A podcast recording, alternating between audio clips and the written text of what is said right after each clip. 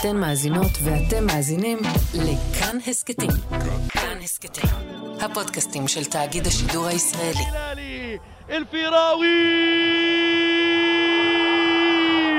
לא, לא, לא, לא, לא, לא, לא, לא, לא, לא, לא, לא, לא. מוסא موسى بشير موسى فراوي عايش في القدس אל-קדימה, עמרי 23 שנה, ולעב مع הלל هلال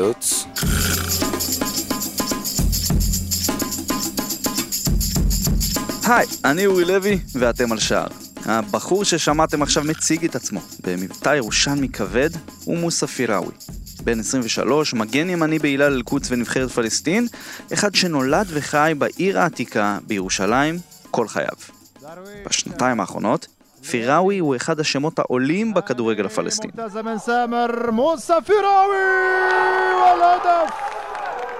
גול, גול, גול, גול, גול. מגן ימני סופה, שחקן קבוצתי עם כושר פיזי עילאי, ראיית משחק של שחקן בוגר ומשחק הקרבה מעורר השראה.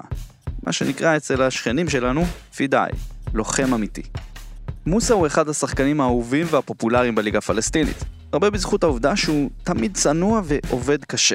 רק לאחרונה, בטקס חגיגי שהתקיים באיחור אופנתי בגלל הקורונה, הוא נבחר למגן הטוב בליגה לשנת 2020. באופן מעניין, ההצלחה שלו לא נשארת בתחומי מגרשי הדשא הסינתטי המפויחים של הכדורגל הפלסטיני בלבד, אלא נותנת במה לאחת הקהילות הפחות מוכרות שחיות בעיר ירושלים ובארץ בכלל. עמוק בתוך סמטאות העיר העתיקה יש קהילה שכמעט אף אחד בישראל לא מכיר, אל-ג'אל אל-אפריקיה.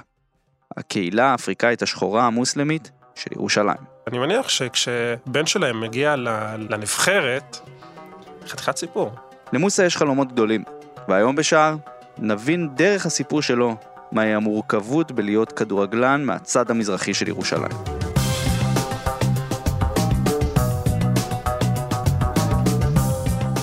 כדי להיכנס לראש של הפרק הזה, אתם צריכים להבין איך ואיפה ראיינתי את מוסא.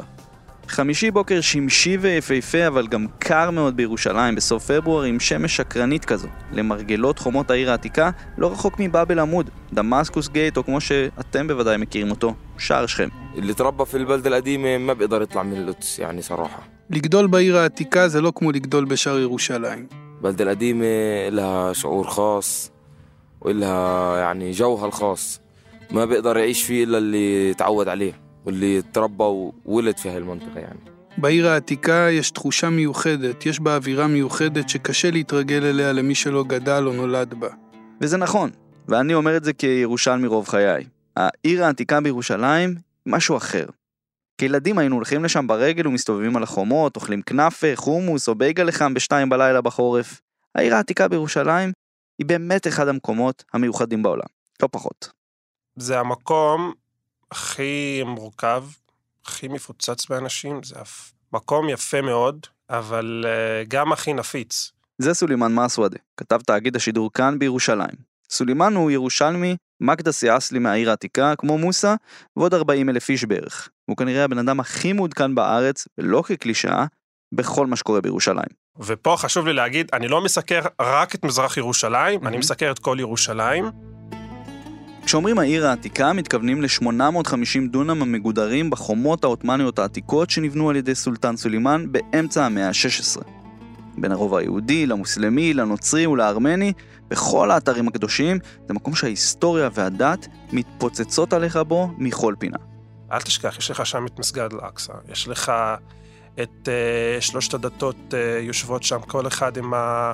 הנוצרים עם uh, כניסת אל-קיאמה, והיהודים עם, עם חאית אל-בוראק, והערבים עם מסג'ד אל-אקצא, ואי אפשר לא להרגיש את המתח. אי אפשר. צריך להבין, להיות מקדסי, שזה מזרח ירושלמי בעצם, טומן בחובו מטען לא פשוט. אתה, בתור תושב מזרח ירושלים, בתור תושב העיר העתיקה, אתה לא חלק מכלום ושום דבר. תחשוב על האבסורד, יש לך תעודת זהות ישראלית, אבל אין לך דרכון ישראלי, אז אתה בעצם לא מוגדר ישראלי.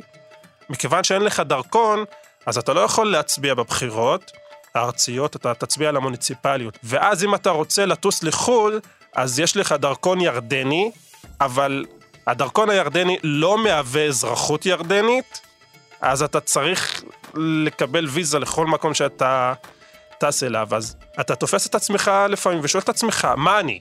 אתה לא יודע מה אתה. אתה פלסטיני, אתה ישראלי, אתה ירדני, וזה תמיד מתנגש כשאתה הולך לאיבוד בחו"ל. אתה, נגיד, נאבד לך הדרכון, או לא משנה, איזה מסמך.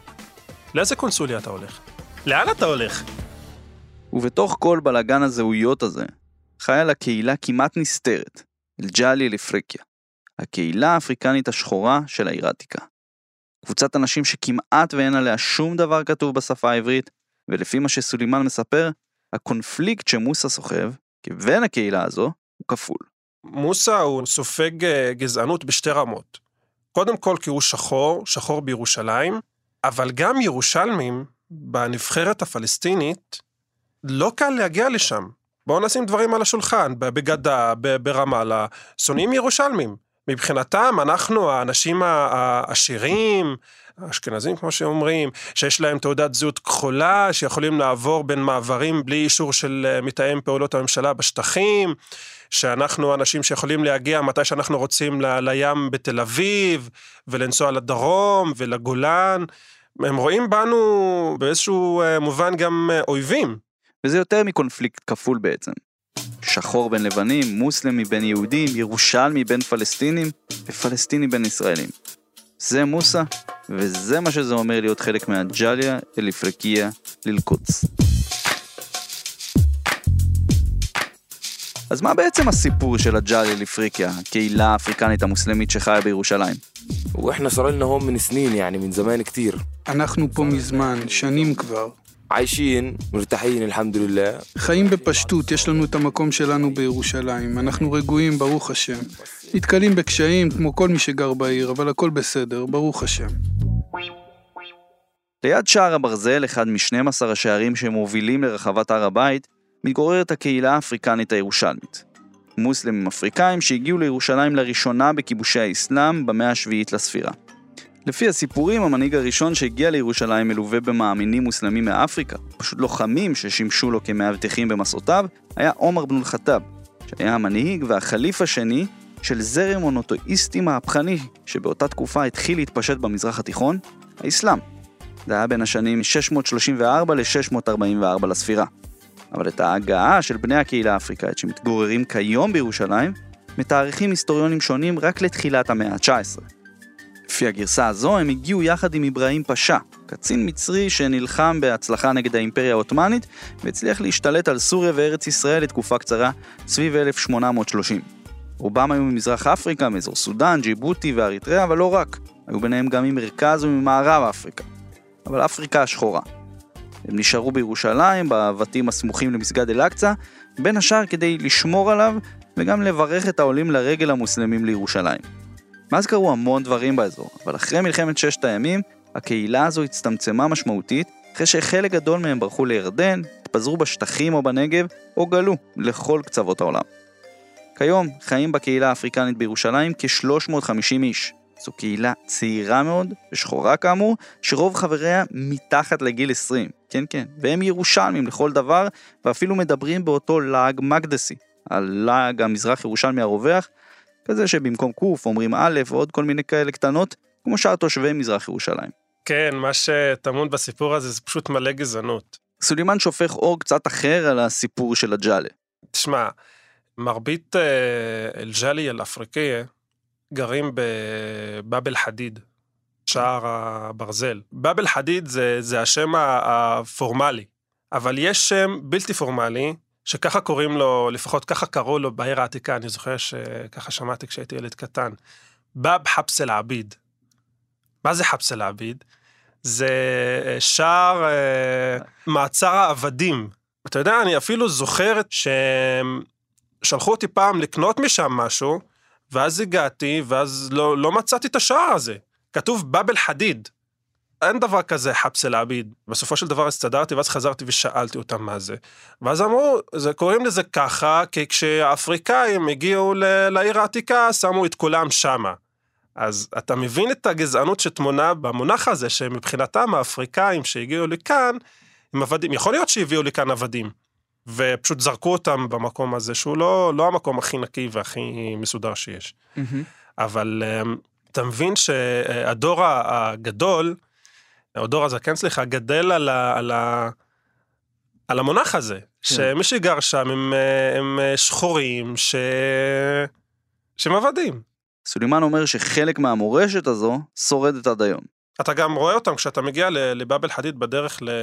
אתה כאילו רואה אותם, אה, יש להם כזה בסטות, ומוכרים מוכרים דברים מאוד, אה, זולים מאוד זולים. כן, כן. זה כאילו פשוטי העם כאלה. ולמרות שהם חלק אינטגרלי מהעיר כבר הרבה מאוד שנים, הם עדיין נחשבים לאחרים. בגלל זה, אני מניח שכשבן שלהם מגיע ל... ל... לנבחרת, חתיכת סיפור. ובזה, סולימן צודק לגמרי.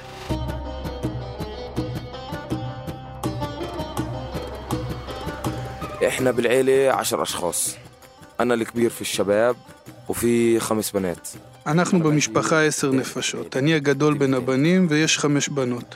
אני נולדתי שלישי במשפחה. ולמרות שהוא כדורגלן, כילד, כדורגל דווקא לא היה ענף הספורט הראשון שמוסא התחיל בו.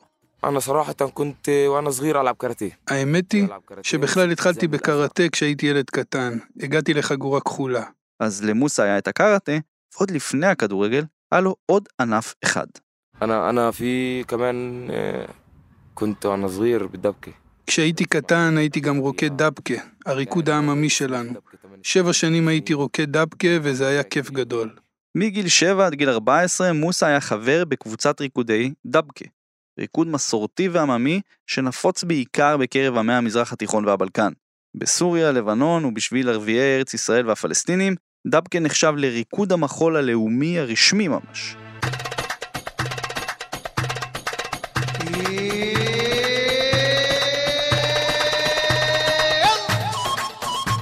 אם יש משהו שלמדתי בקריירה הקצרה שלי כעיתונאי המסקר כדורגל פלסטיני, שיש הרבה כדורגלנים פלסטינים שהיו עושים דבקה לפני כן. כן, כן, המון. כי דבקה זה קצת כמו סטפס, כמו מיומנה כזה. יש ממש קבוצות ונבחרות של רקדנים, רקדניות, או קבוצות מעורבות שהן מייצגות שכונות, או ערים, או מדינות אפילו. לכל נבחרת יש קפטן, ראש קבוצה, שמוביל את הקצב והסגנון של הריקוד, שהוא בעיקר תנועות אחידות, קפיצות ורקיעות ברגליים, לפי מקצב מסוים. לפי המסורות העתיקות, ריקוד הדבקה היה נפוץ בקרב עמי האזור שלנו, הוא מתבצע כחלק מתפילות קדומות לחקלאות טובה ולהגנה על היבולים. יכול להיות שאתם אפילו מכירים ושמעתם כמה זמרים שהוציאו שירי דבקה. פיירוז, עומר סולימאן, פארס כרם ואחרים.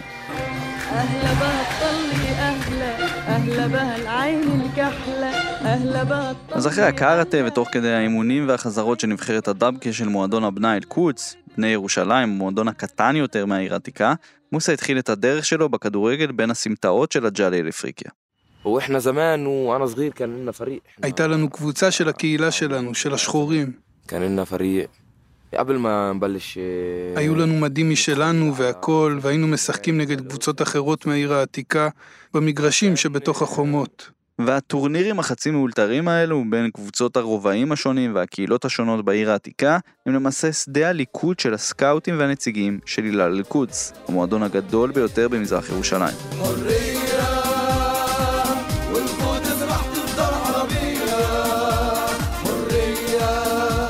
הילל אל-קודס נוסדה ב-1972. משרדי המועדון נמצאים ברחוב סולטן סולימאן, קרוב מאוד למוזיאון רוקפלר, ויש מספר מרכזי כושר ששייכים לו ומפוזרים ברחבי מזרח העיר. אני גדלתי על קבוצת אל אל-קודס. סבא שלי היה בדירקטוריון, סולימאן הפתיע אותי קצת כשנפגשנו להקליט.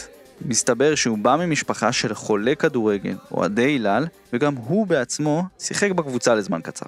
אחים שלו, דודים אה, של אבא, כל אחד, אה, אחד אה, שיחק בקבוצה, אחד היה שופט בקבוצה הזאת. הבן של דוד של אבא שלי גם שיחק בהילל אל-קודס. זה כי אתה גדלת על האתוס הזה של הילל אל-קודס. הילל התחילה כעמותה שריכזה פעילות ספורט לנוער פלסטיני בירושלים. בהתחלה היא כללה קבוצות תיאטרון וקבוצות ריקוד, וב-1974 נוספה גם קבוצת כדורגל חובבנית. מאוחר יותר נפתחו עוד ענפים, כמו התעמלות, אגרוף, קראטה, סייף, טניס שולחן, שחייה, הרמת משקולות, וגם גדוד צופים. זאת הקבוצה של הבירה, פריק אל-עאסמה. אתה מדבר על מזרח ירושלים מבחינת מועדון כדורגל שמייצג את העיר, זה הילל אל-קודס, זה להסתובב ברחוב אה, סלאח א-דין ולראות את הדגלים של הקבוצה בתוך המסעדות, לראות את הדגלים של הקבוצה מונפים אה, בתוך האוטובוסים של, אה, של מזרח ירושלים. זה הקבוצה של העיר. עד היום, הילל היא אחת הקבוצות היחידות שמעולם לא ירדו ליגה. וגם לא, לא היה מי יעמוד מולה. היו להם אה, גם תמיכה מהרשות הפלסטינית, היו להם את השחקנים הכי טובים. הם גם יושבים כזה במרכז העיר, ובהתחלה היה להם מגרש מאוד קטן וצנוע, אחר כך התפתחו. ויש שם המון פוליטיקה. אנשים שיושבים בהילל אל-קודס, חלקם מקורבים לרשות הפלסטינית, וכשהם רוצים להשיג משהו, הם, אה, הם מקבלים. חוץ מהילל יש במזרח ירושלים כל מיני אגודות ספורט. צ'אבל מוכבר, אל-ערבי בצפאפא ועוד כל מיני. אבל הילל היא מועדון העל של העיר, ויש שם הרבה תחרות וכבוד. אני זוכר את הפילוג בתוך המשפחה, שסבא שלי ואח שלו הם בכירים בהילל אל-קודס, דוד שלי משחק באל-מועזפין, וכל אחד מנסה למשוך אותי לקבוצה שלו. זה, זה מדהים. אני זוכר אפילו בישיבות משפחתיות של המשפחה רבתית, משפחת מסוודה, היו ימים שישבנו אחרי משחקים שהאילן ניצחה בהם או הפסידה, ואתה רואה את המתח בין האנשים, זה קרובי משפחה. ואפילו זה הגיע למצב שהם לא דיברו אחד עם השני כמה חודשים. כשזה תוסס, זה תוסס. מוסא הצטרף להילל פחות או יותר בגיל 10. הוא לא בדיוק זוכר. وأنا بدأت ألعب كرة القدم من سن سبع سنين נרשמתי להילל כשהייתי ממש קטן, בן שבע בערך, והתחלתי להתאמן. בהתחלה עם הילדים, אבל מהר מאוד הקפיצו אותי לנערים. וההתחלה בהילל אל-קודס לא הייתה פשוטה למוסא. هلا هي كتجربة كبداية بتكون يعني صعبة شوي لأنه فريق هلال القدس فريق كبير כחוויה ראשונה של ילד היה קצת קשה. הילל אל-קודס זה מועדון גדול. כמעט אף שחקן לא באמת מצליח בו. צריך תעצומות נפש גדולות כדי להצליח ולהישאר במועדון בסדר גודל כזה לאורך זמן. ولازم تكون الشخصية حاضرة في كل المباراة הילל זה מועדון שרוצה גם לנצח, גם כדורגל מהנה. זה לא מספיק להביא שלוש נקודות וזהו. وأكتر اللي بتعطيه دائما لازم تكون فوق مش لازم تكون دائما 50 أو 60 70 יש זהות ברורה למועדון הזה. אתה חייב לצאת בכל משחק ולתת את כל כולך. הכל. לא 50 או 60 או 70 אחוז. תמיד תמיד לתת את המאה אחוז. ואחד הדברים שהילל באמת מצטיינת בו, הוא איתור וטיפוח שחקנים. רוב המועדונים הפלסטינים לא מחזיקים במחלקת נוער מסודרת, אבל הילל, בגלל שהיא אגודה ותיקה יחסית עם שם, מושכת אליה ילדים מכל הקבוצות במזרח ירושלים, שגדלים ומתחנכים ביחד מגיל צעיר, על הערכים שמוסא מתאר פה. فهذا ال- يعني بالهلال هذا الاشي اللي يعني منجح الفريق וזה הדבר המוצלח באמת בהילל. הקשרים והחיבור בין השחקנים זה הדבר הכי חזק שיש לנו. احنا صار لنا بالفريق يعني لاعبين مع بعض 10 سنين 8 سنين עכשיו בקבוצה אנחנו שחקנים שחיים ביחד שמונה שנים, עשר שנים, משחקים ביחד, מתבגרים ביחד, וזה דבר חשוב ומקל מאוד. מוסא לא עלה לבד לבוגרים. למעשה, הוא חלק מדור מאוד מוכשר של שחקנים מזרח ירושלמים צעירים, שממלאים את הקבוצה הבוגרת ומשחקים ביחד כבר כמעט עשור. فاحنا جيلنا اشتغل علينا الكابتن امجد طه הדור שלנו עבד איתנו המאמן אמג'ד טאה, עזר לנו להיות מאוחדים, לשחק ביחד ולהישאר קרובים גם בזמנים הקשים, וזה עזר. עלינו ביחד לקבוצה הבוגרת. אלו שמות הדור שנחשב למוכשר ביותר בתולדות המועדון, לצד מוסא. يعني في عندك هاني عبد الله محمد علي محمد ابو ميالي ايهاب شاهين سامر الجندي محمود صباح אני עבדאללה, מוחמד עלי, מחמוד אבו מיאלי, איאב שאהין, סאמר ג'ונדי, מחמוד סבח. אני אומר לך, זה הדור הכי טוב בהיסטוריה של הילל, והדור היחיד שמככב בקבוצה הבוגרת. וגם השחקן הכי מוכשר שיצא מהילל הוא די דבר, כוכב נבחרת פלסטין שחתם בליגה הכווייתית בשנה שעברה. עם הדור הזה, יחד עם חיזוקים של שחקנים שגדלו בכדורגל הישראלי, כמו עבדאללה ג'אבר, מוחמד דרוויש ורמי חמאדה, המועדון זכה בשלוש אליפויות רצופות בין 2017 ל-2019, הוסיף גביע אחד של הגדה המערבית, שני גביעי סופרקאפ נגד מחזיקת הגביע של עזה, ועשה גם קמפיין היסטורי בשלב הבתים של גביע ה-AFC, המקבילה האסייתית לליגה האירופית. الهلال كبير ابن العاصمة كبير والهلال ב-2019 הילל השתתפה בגביע המועדונים הערביים והגיעה עד לשלב 32 האחרונות, שם היא פגשה את מועדון הפאר רג'ה קזבלנקה ממרוקו, במשחק שעשה לכדורגל הפלסטיני ולהילל אל-קודס שירות גדול, כי על תצוגת העידוד של המרוקאים והתמיכה שלהם בקבוצה הפלסטינית דיבר כמעט כל עולם הכדורגל הערבי במשך כמה ימים.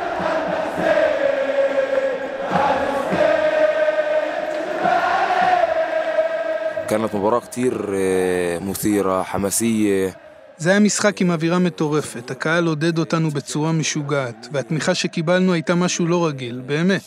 זה היה אירוע היסטורי. כשביקשתי ממנו לתאר לי מה זה הילל אל-קודס בשבילו, הוא שתק רגע ואמר آه، نادي هلال القدس بيعني لي كتير نادي هلال القدس هو بيتي التاني אילאל אל-קודס זה הבית השני. אילאל אל-קודס זה המשפחה שלי שאני חי איתה כבר הרבה שנים. גדלתי, התבגרתי ושיחקתי רק במועדון הזה. המועדון הזה עשה בשבילי המון המון המון. באמת, לצד הקריירה בהילל, מוסא גם התפתח כשחקן הנבחרות הצעירות של פלסטין. הכל התחיל בירושלים, אבל מהר מאוד גם בהתאחדות הפלסטינית הבינו שיש להם ביד כישרון מסוג אחר. وشوي شوي بدينا نلعب بالبطولات آه، الناشئين לאט לאט התחלתי לשחק יותר בטורנירים לנוער, קיבלתי גם זימון לנבחרת הנוער, התפתחתי, עבדתי ובעצם התחיל המסע שלי ככדורגלן. כל מסע כזה עם הנבחרת למדתי עוד, למרות שזה קשה, והיו גם הפסדים כואבים, המשכתי להתקדם גם לנבחרת האולימפית ולאליפות אסיה עד גיל 23 בסין. שם זה כבר היה סיפור אחר, היינו מעולים.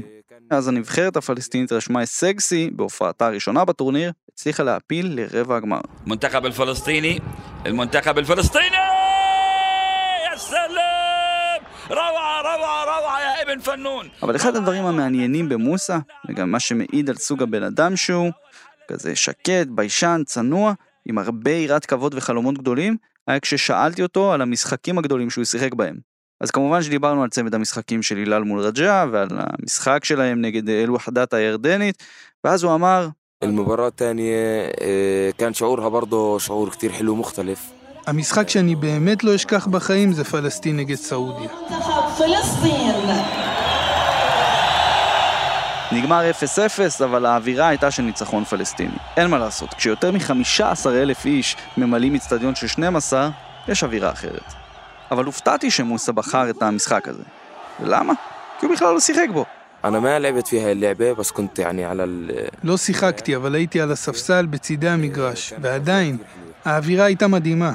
وبالنسبة لي أحلى إشي كان في المباراة ברמה האישית, הדבר הכי טוב מהמשחק הזה היה הקהל, ואיך ששרנו איתו את ההמנון הפלסטיני.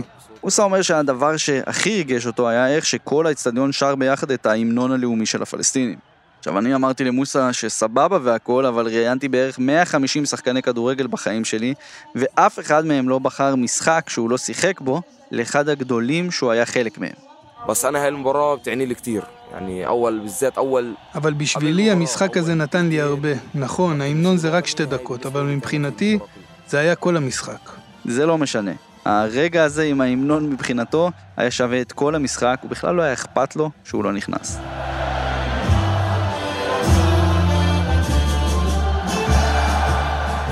מוסא סיפר לי את זה בעיניים נוצצות.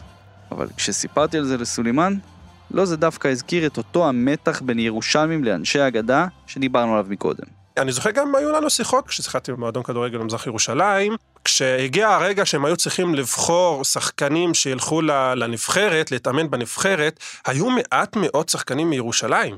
כי הם שונאים את הירושלמים, מבחינתם, מבחינתם, אנחנו כאילו ישראלים לכל דבר ועניין.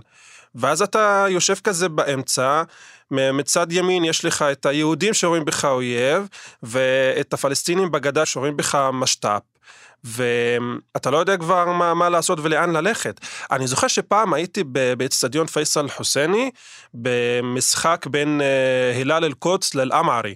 והתחילו כזה להגיד דברי נאצה אחד על השני, אז uh, האוהדים של הילל אל-קודס התחילו לטנף על uh, אנשי uh, אל-עמרי דרך הרשות הפלסטינית, שאתם משתפים איתם uh, פעולה וזה, ואז אני זוכר את המשפט הזה של אוהדי אל-עמרי כלפי אוהדי הילל אל-קודס, שהתחילו להגיד, יא אל-ער, יא אל-ער, בעתו אל-אקצא בדולר.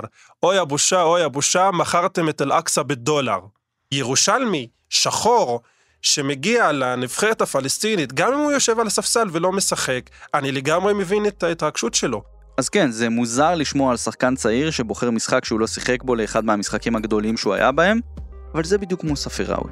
בחור צעיר, מקהילה קטנטנה בעיר מסובכת ומורכבת, ששוברת תקרות זכוכית עם חלומות גדולים בראש.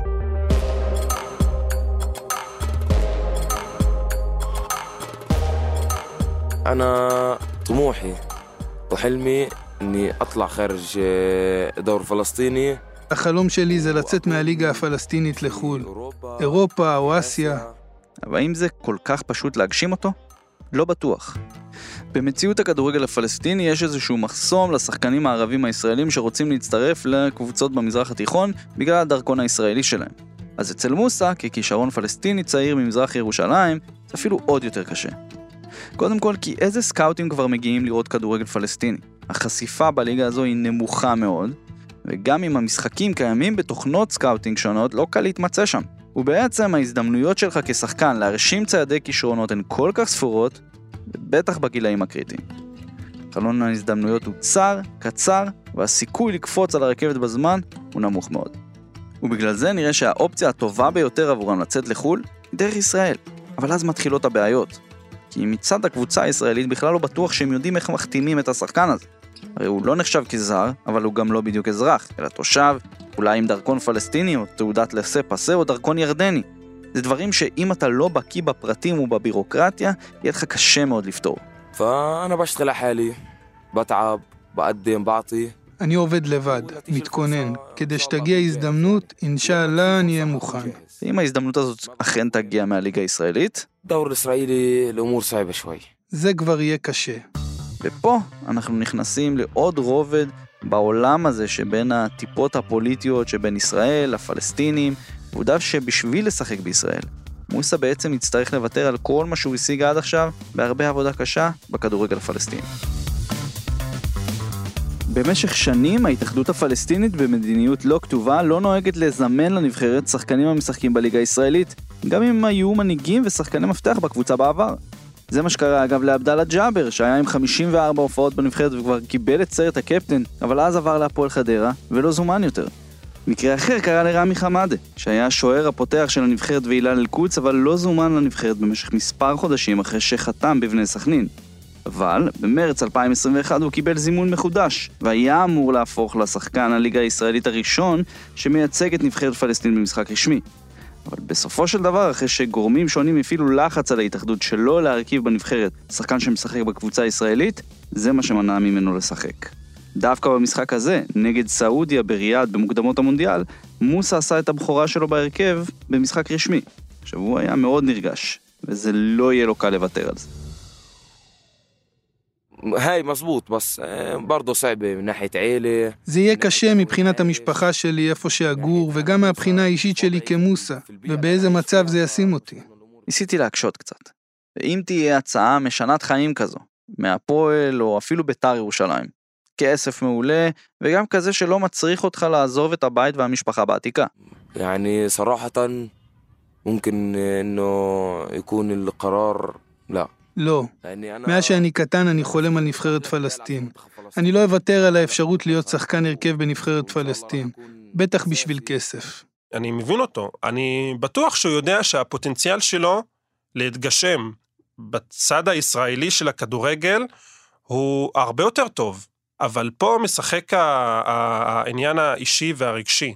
שאתה לא רוצה לחזור לשכונה שלך ויסתכלו עליך בתור המילה המגונה הזאת, משת"פ. אתה לא רוצה להיות אה, משת"פ. סולימן מנסה לשרטט את הדרך שבה כישרונות מזרח ירושלמים הצטרפו לקבוצות מערב העיר, וככה גם לכדורגל הישראלי. מערב ירושלים, בצד הישראלי של הכדורגל הירושלמי, הם עדיין לא משכילים להבין את זה, שיש להם טאלנטים, ממש טאלנטים, שחקני כדורגל קטנים בירושלים, שהם קל להשיג אותם, שיש להם פוטנציאל אדיר, שאם אתה מביא אותם ומתעלם מ- מעניין ה- הלאום וכולי וכל המתח בירושלים, אתה יכול לגדל שחקנים שיכולים גם להגיע מאוד רחוק. אבל איך תעשה את זה אם הילד בעצמו לא רוצה, כי זה הפוך בעצם מהחינוך שהוא קיבל, מהסביבה שלו ומהמציאות שלו. אתה צריך שבצד של משפחת ה- הילד תהיה משפחה שהיא חמולה גדולה, שלא אכפת לה מה, מה אומרים ברחוב, ואם מישהו אומר, אז אני לא רוצה להגיד יורים בו יום למחרת, אבל יודעים איך להשתיק אותו. ובצד השני אתה רוצה גם שבצד של הכדורגל הישראלי, אנשים אמיצים שיקחו את הבן אדם הזה כפרויקט ויבטיחו לו ולמשפחה שאנחנו נעזור לכם אה, כלכלית ואז זה מועיל לשני הצדדים. מה הרי הדאגה של המשפחה? אם אתה יכול להעניק למשפחה שקט כלכלי ואתה יכול ל- להעניק להם גם שקט, אה, הייתי אומר, מבחינת הבן שלהם, שהוא לא עכשיו ילך למערב העיר ויחזור אה, בעין ושן, כמו שהרבה אנשים כאילו מסתובבים במערב העיר ואז תוקפים אותם. וגם מבטיח להם שהילד ימשיך בחינוך שלו, אתה בעצם סגרת להם את, את הפינה. עד כמה שזה לא נעים להגיד את זה, במזרח ירושלים הם יותר ויותר מתנתקים מפלסטין ויותר מתחברים לישראל. וישראל לא משכילה לקבל את האנשים האלה כמו שצריך, ואז בסוף הם מוצאים את עצמם נטושים משני הצדדים, כן? אז עדיף להיות כבר כמו מוסא, עדיף להיות בצד הפלסטיני, כי קל שם יותר. אין מה לעשות, אתה לא צריך להתעסק בעניין הלאומיות, ואתה לא צריך להתעסק עם שום דבר. אבל אני בטוח שגם שם הוא לא מסתדר לו. כי שוב, מסתכלים עליו, גם שחור וגם מירושלים, שזה מבחינתם, זה בן אדם שמגיע מעולם אחר. בסוף, בפני מוסא ניצבת התלבטות. אם הוא בוחר להישאר עם הפלסטינים, הוא ישחק בנבחרת, ינהל את חייו בערבית בין העיר העתיקה לאצטדיון פייסל חוסייני, אבל הסיכוי שלו להגשים את החלום שלו לשחק בחו"ל יהיה קטן יותר עד לא קיים. ואם יבחר לחצות את העיר ולעבור לקבוצה ישראלית, הוא יפסיד את המקום בנבחרת, יתחיל לחיות בעברית, שפה שהוא לא מדבר, לספוג מבטים ועלבונות מהסביבה שלו, אבל הסיכוי שלו לצאת ולשחק בחו"ל, באירופה, יגדל משמעותית. בינתיים, מוסא נשאר במזרח ירושלים, ושם הוא גיבור. אין דבר כזה ללכת איתו בעתיקה מבלי שמישהו אומר לו משהו. والأجواء يعني صراحة كتير حلوة יש אווירה מאוד טובה באמת. כשאני מנצח עם הילל, כולם אומרים לי מברוק, מברוק, וזה באמת כיף. وقت الخسارة بكون في شوية زعل ואחרי הפסדים קצת פחות, אבל זה בסדר, כי גם מנחמים אותי. אבל מה שמוסא הכי אוהב, זה התגובות של הילדים.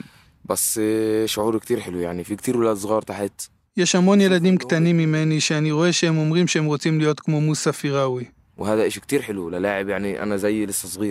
זה עוזר לי להיות אפילו יותר טוב ממה שאני. זה שיש ילדים מהדור הבא בהילל או בקבוצות אחרות בעיר שרוצים להיות כמו מוסא, זה הסיפוק האמיתי. והאמת שגם בזמן הראיון, ממש בזמן שהקלטנו, כל כמה דקות ילדים בכל מיני גילאים הקיפו אותנו. ישבו כמה דקות, הקשיבו לשיחה והמשיכו. חלקם היו בדרך חזרה מבית הספר עם תיקים על הגב, אחרים, האימהות שלהם קראו להם לחזור ולעזור עם הקניות מהר. פעמיים עצרנו כדי שיעשו עם מוסה סלפי לפני שהאימא מתעצבנת. והאמת, זה מעניין לראות את מה שהדמות של מוסה מייצגת בירושלים. אחרי שעשה את התמונות עם הילדים ליד החומות, שאלתי אותו אם הוא מרגיש ברגעים האלה, כשהילדים ניגשים אליו, שהוא מייצג משהו שהוא מעבר לכדורגל. על העקיד أنا بمثل الجالية بمثل بمثلش نفسي أنا بمثل بلد ברור, بمثل אני לא מייצג רק את עצמי. אני מייצג את המשפחה שלי, את הקהילה השחורה, את הארץ הזו, וזה משהו גדול. אני סוחב משהו גדול, לא משהו קטן. ואני גם מייצג את ירושלים, עיר עם שם שהוא חתיכת מעמסה, וזו לא מעמסה קלה או קטנה, זה מסע גדול ומאתגר. אבל יש לי את הכוח, יש לי את האחריות. אני מייצג את העם שאני ממנו, וזה בעיניי משהו יפה מאוד. אני מהקהילה האפריקנית הקטנה, מייצג את ירושלים ואת העם שלי, וזה בשבילי משהו גדול מאוד.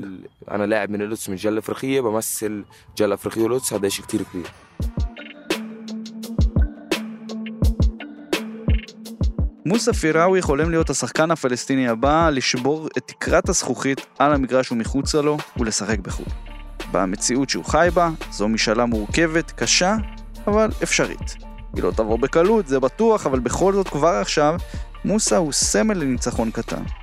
לניצחון של קהילת הג'אלי אל-אפריקיה, שסוף סוף יש מישהו שמייצג אותה מחוץ לחומות נאמנה, לניצחון של המזרח ירושלמים הצעירים והמוכשרים שנמצאים כיום בכל נבחרות פלסטין בכדורגל, וניצחון גם לכדורגל הפלסטיני, שאם כל הנקודות יתחברו ויתעלו על הקשיים והבעיות שכל מזרח ירושלמי סובל מהם ברמה כזו או אחרת, יהיה להם שחקן אדיר ודוגמה לעוד הרבה אחרים איך לקחת את החיים והמשחק ברגליים שלך ולכיוון הנכון.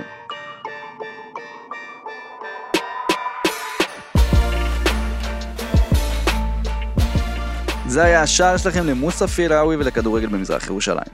אם נהניתם מהפרק, אז קודם כל תדרגו ותשתפו עם חברים, אבל אם נפתח לכם הרצון ללמוד עוד קצת על הכדורגל שמעבר לגדר, אז פרק 29, שוער על הגדר עם רמי חמאדה הוא לגמרי בשבילכם, ואם בא לכם לשמוע עוד על המשחק המיוחד של הילל אלקודס נגד רג'ה קזבלנקה, אז עוצו עוצו לפרק 22, ואם בא לכם לעבור ממזרח למערב ירושלים, שימו פליי על פרק 28, מחוץ לחומות. ובכלל, כדאי לכם להצטרף לקבוצות הפייסבוק שלנו, שער הסכת כדורגל וכאן הסכתים, וגם לאפליקציית הרכב של כאן.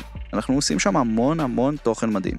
וכמובן, תשתפו את הפרק הזה בסטורי שלכם באינסטגרם ותייגו את כאן ישראל או אותי, לויניניו, אני גם בטוויטר ובטלגרם. חפשו, תעקבו, תגידו מה חשבתם על הפרק, תשאלו, ותגידו איזה עוד סיפור לדעתכם מגיע לו פרק של שער. תודה רבה והרבה הצלחה למוסא פיראווי, شكرا جزيلا يا מוסא. תודה גדולה כמובן לסולימאן מסוודה, تسلم סולימאן العزيز. תודה רבה לרועי חסן על הקריינות בעברית לדבריו של מוסא. אגב, לחסן יש הסכת חדש, נגד הזרם, שיחות פתוחות עם אמנים שעושים דברים קצת אחרת, זה מומלץ מאוד. תודה גם לניר גורלי על העריכה, לרחל רפאלי על הסאונד וגם לדן סידון. אני אורי לוי, Keep Football Real.